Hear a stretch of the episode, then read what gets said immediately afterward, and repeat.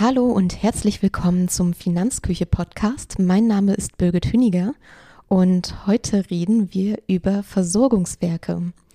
Aufhänger war ein bisschen der letzte Artikel zum Rentensystem in Frankreich. Dort hatten wir herausgefunden, dass es in Frankreich 42 Pensionskassen gibt und mir persönlich kam die Zahl sehr, sehr hoch vor. Aber wenn wir mal einen Blick nach Deutschland werfen, dort gibt es ja neben der gesetzlichen Rentenversicherung und ähm, der Beamtenversorgung auch noch die berufsständischen Versorgungswerke der freien Berufe. Und davon gibt es mittlerweile ganze 91. Und deswegen schauen wir uns heute mal an im Podcast, was eigentlich Versorgungswerke sind, warum es sie überhaupt gibt, was die Mitglieder so einzahlen und am Ende auch rausbekommen, wie sie finanziert sind und ja, wo vielleicht auch die Herausforderungen für die Versorgungswerke liegen können. Genau, fangen wir an damit, was Versorgungswerke eigentlich sind. Ähm, Versorgungswerke sind Altersvorsorgeeinrichtungen für Angehörige der freien Berufe, Sie bieten neben Rente auch Leistungen zur Berufsunfähigkeit und zahlen auch im Todesfall des Mitglieds für die Hinterbliebenen. Sie werden vor allem auf ähm, landesrechtlicher Grundlage errichtet und gehören größtenteils in das Anstalten des öffentlichen Rechts. Sie geben sich selber eine, eine Satzung, in der auch ganz klar ähm, feststeht, was die Bedingungen für die Mitglieder sind, welche Aufgaben sie haben, welche Rechte und Pflichten, was eingezahlt wird und was auch ausgezahlt wird oder wie die Auszahlung berechnet wird. Und die Mitgliedschaft in einem Versorgungswerk ist für die freien Berufe Pflicht und deshalb werden sie auch in die erste Schicht des Rentensystems von Deutschland eingeordnet, also wie die gesetzliche Rente und die Beamtenversorgung steht eben auch das Versorgungswerk in der ersten Schicht. Genau, und ja, was sind das so für freie Berufe, die dann ähm, Mitglieder werden? Das sind vor allem Ärzte, ähm, Apotheker, Architekten, Tierärzte, Zahnärzte, Rechtsanwälte, Notare, Steuerberater, aber auch zum Beispiel Ingenieure und Psychotherapeuten. Und wenn wir jetzt nochmal rekapitulieren und sehen, okay, die sind nach Landesrecht sortiert, das heißt, jedes Bundesland kann eigene Versorgungswerke errichten und dann auch noch für diese einzelnen Berufsgruppen ist es jetzt nicht ungewöhnlich, dass man tatsächlich auf diese 91 Einrichtungen kommt. Also viele Versorgungswerke hm, fassen jetzt Ärzte und Tierärzte und Zahnärzte vielleicht zusammen in einem Versorgungswerk, aber es macht eben nicht jedes Bundesland und dann gibt es eben in jedem Bundesland ähm, eigene Versorgungswerke. Und damit kommt man auch auf diese hohe Zahl. Insgesamt sind ungefähr 100 Millionen Personen Mitglieder in solchen Versorgungswerken. Die meisten davon stellen Ärztinnen und Ärzte dar ja, warum gibt es jetzt eigentlich Versorgungswerke? Da blicken wir mal zurück in die Geschichte. Das älteste Versorgungswerk ist die Bayerische Ärzteversorgung und die wurde 1923 gegründet. So 1923, da gab es schon eine gesetzliche Rentenversicherung, die gab es schon über, seit über 30 Jahren zu dem Zeitpunkt, aber dort waren hauptsächlich ähm, Arbeiter und Angestellte versichert solche freien Berufe wie Ärzte, Zahnärzte waren nicht mitversichert, weil es wirklich so eine Mindestabsicherung auch sein sollte und die ja ein kleines Zubrot dann im Ruhestand bekommen haben. Und ja, 1923 sagt einem vielleicht auch noch was, weil da hatten wir eine Weltwirtschaftskrise und auch immense Inflationsraten. Und durch diese Krisen ähm, hat sich auch die private Vorsorge von Ärzten, ja, die war nichts mehr wert. Und ja, da haben dann die Ärzte darauf gepocht, ähm, ein Versorgungswerk zu errichten, um dann eben ihre eigene Altersvorsorge in einem Kollektiv ja, selbst verwalten zu können. Und nach dem Zweiten Weltkrieg wurde alles wieder durcheinander gewürfelt und alles neu geordnet. Und dann gab es 1957 ähm, eine große Rentenreform, die auch so größtenteils die Grundlagen für unser heutiges System gelegt hat. Weil zum Beispiel ähm, startete ab 1957 auch das Umlageverfahren in der gesetzlichen Rentenversicherung. Und ähm, da wurde auch die Rente dynamisiert, also an steigende Lebenshaltungskosten angepasst. Und sie war dann nicht mehr nur so ein kleines Zubrot im Alter, sondern bekam dann so den Charakter der Mindestlebensstandardabsicherung. Aber das Parlament hat beschlossen, von vornherein Selbstständige und Angehörige freier Berufe auszulassen. Die wollten da nicht mit eingeschlossen. Aus dem Grund, weil sie gesagt haben, dass diese Berufe, die ja auch mit ähm, hohem Einkommen verbunden sind, nicht auf eine große gesellschaftliche Solidargemeinschaft angewiesen sind. Und mit dieser Regelung ähm, ja, gab es dann den Anstoß quasi dafür, dass sich auch viele weitere Versorgungswerke gegründet haben. Und ab 1990 kamen dann eben auch noch die neuen Bundesländer hinzu, die dann auch ihre eigenen Versorgungswerke errichtet haben. Schauen wir uns dann mal ein bisschen Zahlen an. Was wird zum Beispiel eingezahlt und was kommt eigentlich dabei raus? Grundsätzlich orientieren sich die Versorgungswerke an der gesetzlichen Rentenversicherung. Ähm, in der gesetzlichen Rentenversicherung sind die Beiträge liegen momentan bei 18,6 Prozent des Bruttoeinkommens mit einer Beitragsbemessungsgrenze von 7.300 Euro im Monat. Und daran wird sich orientiert. Es ist aber so, dass eben ja jedes Versorgungswerk in ihrer Satzung äh, eigene Regelungen nochmal ja, festgelegt hat, die sich teilweise ein bisschen davon unterscheiden.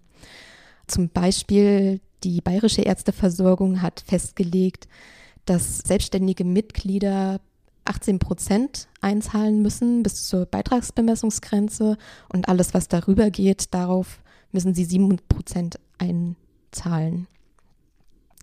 Genau, und angestellte Mitglieder werden noch mal ein bisschen anders behandelt. Die müssen, ähm, die zahlen die gleichen Beiträge wie in der gesetzlichen Rentenversicherung, also die 18,6 Prozent. Und dort ist aber auch die Regelung, dass der Arbeitgeber die Hälfte davon übernimmt. Und dann gibt es nochmal individuelle ja, Regelungen zu Mindest- und Höchsteinzahlen. Also man kann als Arzt kann man jetzt äh, auch mehr als den Mindestbeitrag noch einzahlen und da das wird dann irgendwann nach oben gekappt. Genau, dann ist natürlich auch die Frage, wann können denn die Mitglieder von Versorgungswerken in Rente gehen? Das orientiert sich ebenfalls an der gesetzlichen Rentenversicherung. Dort wurde ja 2012 beschlossen, das Renteneintrittsalter, das reguläre zu erhöhen auf 67. Und das haben die Versorgungswerke ebenfalls übernommen. Und ähm, ja, das reguläre Renteneintrittsalter ist eben auch dort 67 Jahre. Allerdings gibt es hier wieder individuelle Regelungen, wann man frühestmöglich in den Ruhestand gehen kann und bis wann man das aufschieben kann. Aber wer jetzt zum Beispiel in den Vorruhestand geht, kann nebenbei immer noch arbeiten und dazu verdienen. Ähm, also eigentlich sehr großzügige Regelungen. Und da hat die Bayerische Ärzteversorgung zum Beispiel in der Satzung festgelegt, dass ein vorgezogener Ruhestand bereits ab 60 Jahren möglich ist. Und der spätestmögliche Zeitpunkt sind 72 Jahre. Dagegen ist es in der sächsischen Ärzteversorgung so, dass man frühestens mit 62 in Rente gehen kann und allerspätestens mit 70 Jahren in Rente gehen muss. Und dann gibt es auch entsprechend ja, ob man jetzt nun früher in Rente geht oder später, ähm, gibt es dann nochmal Abschläge und Zuschläge. Die sind ja teilweise liegen zwischen 0,3 und 0,5 Prozent Abschläge und ja zwischen 0,4 und 0,6 Prozent Zuschläge pro Monat. Dann ist natürlich auch immer die Frage, ähm, wie viel Rente eigentlich Mitglieder bekommen. Grundsätzlich kann ich schon mal sagen, ich habe kein allgemeines Rentenniveau für Mitglieder in den in Versorgungswerken gefunden. Das liegt einfach daran, dass viele Versorgungswerke nicht alle Zahlen offenlegen und man deswegen auch nicht ja genau ausrechnen kann, wo jetzt eigentlich das Rentenniveau liegt. Ich habe aber irgendwo gelesen, dass es grundsätzlich ähm, höher ist als in der gesetzlichen Rente. Aber man kann auf jeden Fall sagen, durchschnittlich gesehen erhält ein Mitglied eines Versorgungswerks mehr als doppelt so viel Rente wie ein Mitglied der gesetzlichen Rentenversicherung. Da gab es 2019 Zahlen, da lag der Durchschnitt bei 2135 Euro pro Monat für ein Mitglied in einem Versorgungswerk und in der gesetzlichen Rente lag das damals bei 954 Euro.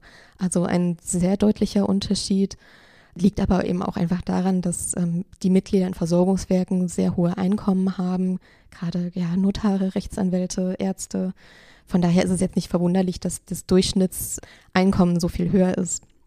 Aber auch bei der Zahl sollte man beachten, dass, wie gesagt, nicht alle Versorgungswerke ihre Zahlen veröffentlicht haben. Gleichzeitig gibt es aber noch recht junge Versorgungswerke, die noch nicht so hohe Renten auszahlen. Ja, neben der Rente gibt es auch noch Regelungen zur Berufsunfähigkeit in den Versorgungswerken. Also auch bei Berufsunfähigkeit gibt es eine ähm, Absicherung, die sich meistens an dem Rentenanspruch, die man zu einem bestimmten Zeitpunkt vor der Berufsunfähigkeit bekommt, danach richtet. Da gibt es allerdings einen netten Satz, der steht in den meisten Satzungen so drin, nämlich der Anspruch auf Ruhegeld bei Berufsunfähigkeit entsteht so lange nicht, als das Mitglied nicht nachweislich jegliche ärztliche oder tierärztliche Berufstätigkeit aufgegeben hat. Diesen Satz habe ich jetzt aus der bayerischen ähm, Ärzteversorgung, der Satzung der bayerischen Ärzteversorgung. Und das bedeutet einfach nichts anderes, als hier, dass hier eine 100-prozentige Berufsunfähigkeit vorliegen muss, um auch einen Anspruch auf die Zahlung zu haben. Wenn wir das mal vergleichen ähm, mit privaten Berufsunfähigkeitsversicherungen, da ist es so, dass eine 50-prozentige Berufsunfähigkeit ausreicht. Gucken wir uns die gesetzliche ähm, Erwerbsminderungsrente an. Dort ist es so, dass ähm, wenn ein Arbeitnehmer dem allgemeinen Arbeitsmarkt ähm, weniger als drei Stunden am Tag zur Verfügung steht, dann bekommt er die volle Erwerbsminderungsrente. Also könnte man eigentlich sagen, ja, für den Einzelnen ist diese Regelung schon sehr nachteilig, weil man ja wirklich jegliche Tätigkeit aufgeben muss, um das Geld zu bekommen. Aber wenn man das aus der Perspektive des versicherten Kollektivs schon wieder betrachtet, macht es eigentlich Sinn. Weil zum einen ja, sind die Mitglieder, treten eher spät in das Versorgungswerk ein, weil die Ausbildung oft sehr langwierig ist. Und dadurch ist natürlich die Gesamteinzahlungszeit geringer als jetzt beispielsweise in der gesetzlichen Rente. Außerdem gibt es meistens keine Wartezeit oder nur eine sehr geringe Wartezeit. Also sobald man eigentlich Mitglied in einem Versorgungswerk ist, hat man auch schon Anspruch auf die Berufsunfähigkeitsrente. Und es gibt auch keine Gesundheitsprüfungen, anders als jetzt bei privaten Versicherungen. Und da gibt es ja eigentlich für private ähm, Berufsunfähigkeitsversicherungen gibt es immer Gesundheitsprüfungen und daran bemessen sich ja auch ähm, die Prämien. Von daher und zugleich muss man natürlich auch bedenken, dass Versorgungswerke nicht vom Staat subventioniert werden. Das heißt, es gibt hier auch keine Regelung, dass dann bei irgendwelchen Versorgungslücken der Staat einspringt. Und von daher macht diese Regelung natürlich schon Sinn, weil ja, es ist halt sehr restriktiv, aber wenn die Mitglieder sich dessen bewusst sind, was diese Regelung, dass es diese Regelung gibt und was sie bedeutet, können sie eben auch entsprechend handeln und sich ja entweder mit dem Risiko leben oder sich dann zusätzlich versichern. Dann ist natürlich immer die Frage, wie sich Versorgungswerke eigentlich finanzieren. Das habe ich mir auch angeschaut und da gibt es so grundsätzlich zwei unterschiedliche Verfahren, die manchmal auch miteinander kombiniert werden oder so bestimmte Mischverfahren sind. Aber grundsätzlich kann man sagen, es gibt zwei Möglichkeiten der Finanzierung. Das ist zum einen das Anwartschaftsdeckungsverfahren und zum anderen das Deckungsplanverfahren. Wenn wir uns das mal genauer anschauen, ähm, bei dem Anwartschaftsdeckungsverfahren läuft es so ein bisschen wie bei privaten Lebensversicherungen, ja, dass man quasi der Einzahlende individuelle Ansprüche aufbaut und dann eben auch entsprechend der gezahlten Beiträge die Leistung ausgezahlt bekommt. Und dabei ist es dann so, dass die Mitglieder oder der Beitrag, den die Mitglieder zahlen, wird in einen Sparanteil und eine Risikorücklage ähm, aufgeteilt. Der Sparanteil ist natürlich der größere Teil, der die Sicherheit auch bieten soll. Und die Risikorücklage wird dann auch risikoreicher angelegt und soll dann auch Versorgungslücken schließen. Und da ist es dann eben auch so, wenn jetzt ja bei einem Mitglied mal der Risikoanteil auch nicht ausreicht oder die Rücklage nicht ausreicht, um die Versorgungslücke zu schließen, dann kann auch das Kollektiv der Versicherten einspringen mit deren Risikorücklage und diese Lücke dann schließen. Der Vorteil dabei ist dann natürlich, dass man ja weniger vom demografischen Wandel beeinflusst ist, weil man einfach die Ansprüche aufbaut. Also das, was man einzahlt, bekommt man dann eben auch umgewandelt wieder raus. Und ähm, gleichzeitig ist man natürlich davon abhängig, dass die Kapitalmärkte funktionieren und ja, dass sich dann eben auch ein gewisser Risikopuffer aufbaut. Nachteil ist dann hier natürlich die Entwicklung des Zinses. Es ist auch so, dass die Entwicklung der Renten nicht dynamisch ist oder es kann auch nicht garantiert werden, dass sich dann die auszuzahlende Rente dynamisch verhält.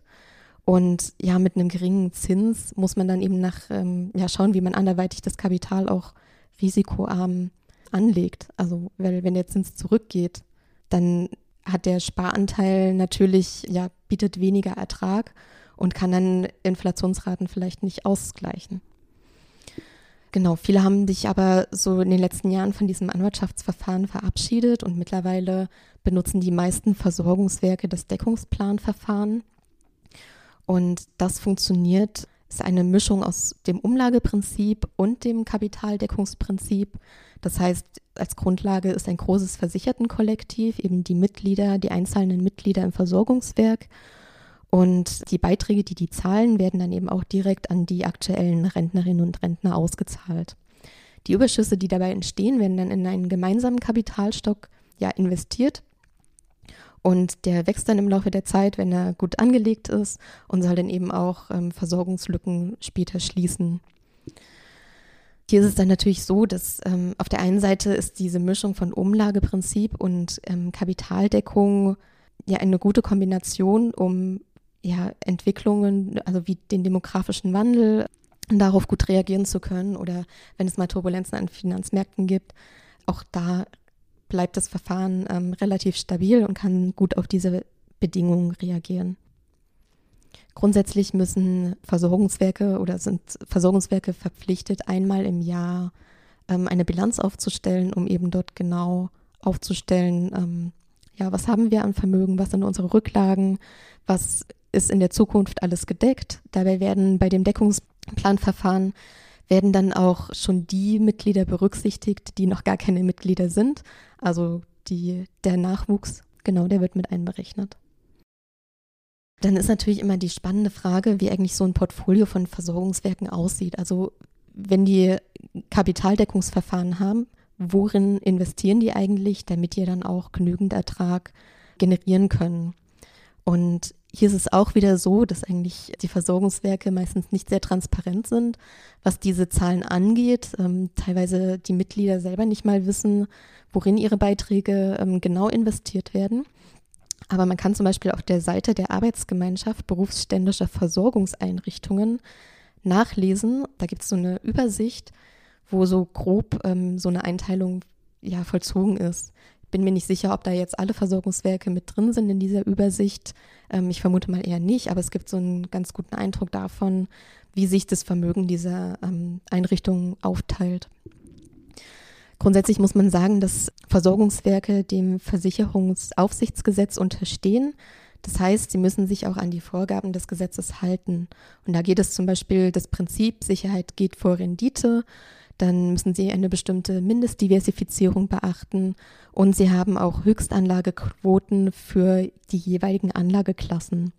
Also Sie dürfen zum Beispiel nicht mehr als 35 Prozent in risikoreiche Anlagen stecken. Und in der Übersicht von 2021 kann man zum Beispiel sehen, dass im Durchschnitt ähm, die Versorgungswerke 17 Prozent in festverzinsliche Papiere gesteckt haben.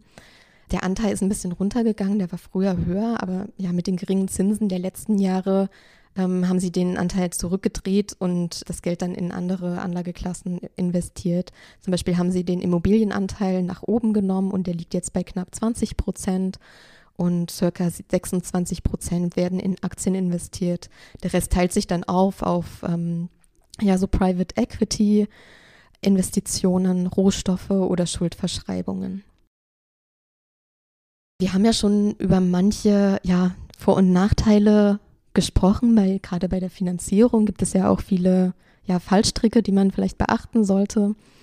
Deswegen schauen wir uns jetzt noch mal ein bisschen die Herausforderungen für Versorgungswerke an, weil grundsätzlich muss man ja sagen, Versorgungswerke haben einen guten Ruf, sie zahlen hohe Renten und können aufgrund ihrer Finanzierungsverfahren auch meist flexibel auf wirtschaftliche Veränderungen reagieren. Aber man muss natürlich sagen, dass auch die vor Herausforderungen stehen, zum Beispiel eben der demografische Wandel. Wir haben ja gesehen, bei dem Anwartschaftsverfahren ist der vielleicht nicht so im Mittelpunkt, aber auch da ist es wichtig, dass das Versichertenkollektiv groß genug ist, um einfach auch die Risikorücklage ähm, ja groß genug werden zu lassen, um eventuelle Versorgungslücken zu schließen. Und auch das ähm, Deckungsplanverfahren ist natürlich darauf angewiesen, dass immer wieder neue Mitglieder eintreten, viele neue Mitglieder. Durch das Umlageverfahren müssen natürlich die auszuzahlenden Renten auch immer nachfinanziert werden durch einzahlende Beiträge. Und Was dann natürlich, wenn es nur den demografischen Wandel geben würde, könnte man das rechnerisch ähm, sicherlich alles noch machen. Aber wenn dann auch von Seiten der Wirtschaft und Finanzmärkte noch zusätzliche Herausforderungen kommen, stehen solche Systeme eben grundsätzlich unter Druck. Wie jetzt zum Beispiel die niedrigen Zinsen oder die hohe Inflation. Versorgungswerke geben keinen automatischen Inflationsausgleich, weil sie eben einfach rechnen müssen, wie sind die Zinsen, wie sind die Erträge, was wird eingezahlt, was wird ausgezahlt. Und dann kommt noch hinzu, dass Mitglieder von Versorgungswerken im Durchschnitt vier Jahre länger leben. Das heißt, da gibt es eben auch noch mehr Druck, dass eben auch genügend Beiträge gesammelt werden, um die Rentnerinnen und Rentner auszuzahlen. Genau, und dann, ja, also kann es eben auch passieren, dass im Zuge von Finanzkrisen ähm, Renten gekürzt werden, was bei einigen Versorgungswerken in der Vergangenheit ja tatsächlich auch schon passiert ist. So, was ist das Resümee? ja, grundsätzlich würde ich sagen, Versorgungswerke bieten eine gute Absicherung, sind relativ flexibel und stabil, was die Finanzierung angeht. Gleichzeitig ähm, stehen sie aber auch vor großen Herausforderungen was die Berufsunfähigkeit angeht, sind sie eher ja, zurückhaltend, beziehungsweise haben sie strenge Regelungen, die es natürlich dann auch erschweren, Berufsunfähigkeitszahlungen zu bekommen. Muss man sich einfach dessen bewusst sein, dass das so ist. Ansonsten halten sie sich ja mit ihren Regelungen laut vieler Satzungen auch grundsätzlich an die ähm, gesetzliche Rentenversicherung, was die Beiträge angeht, was der Renteneintritt angeht die Versorgungswerke müssen ja mit den Beiträgen äh, arbeiten, die sie bekommen und mehr erhalten sie ja nicht. Sie bekommen jetzt keine Steuergelder, sie werden nicht durch den Staat querfinanziert, wie das bei der gesetzlichen Rente ist. Und unter dieser Voraussetzung muss man natürlich auch schauen, dass sich Versorgungswerke bisher ziemlich gut gehalten haben und ähm, auch ihren Mitgliedern eine gewisse Sicherheit bieten.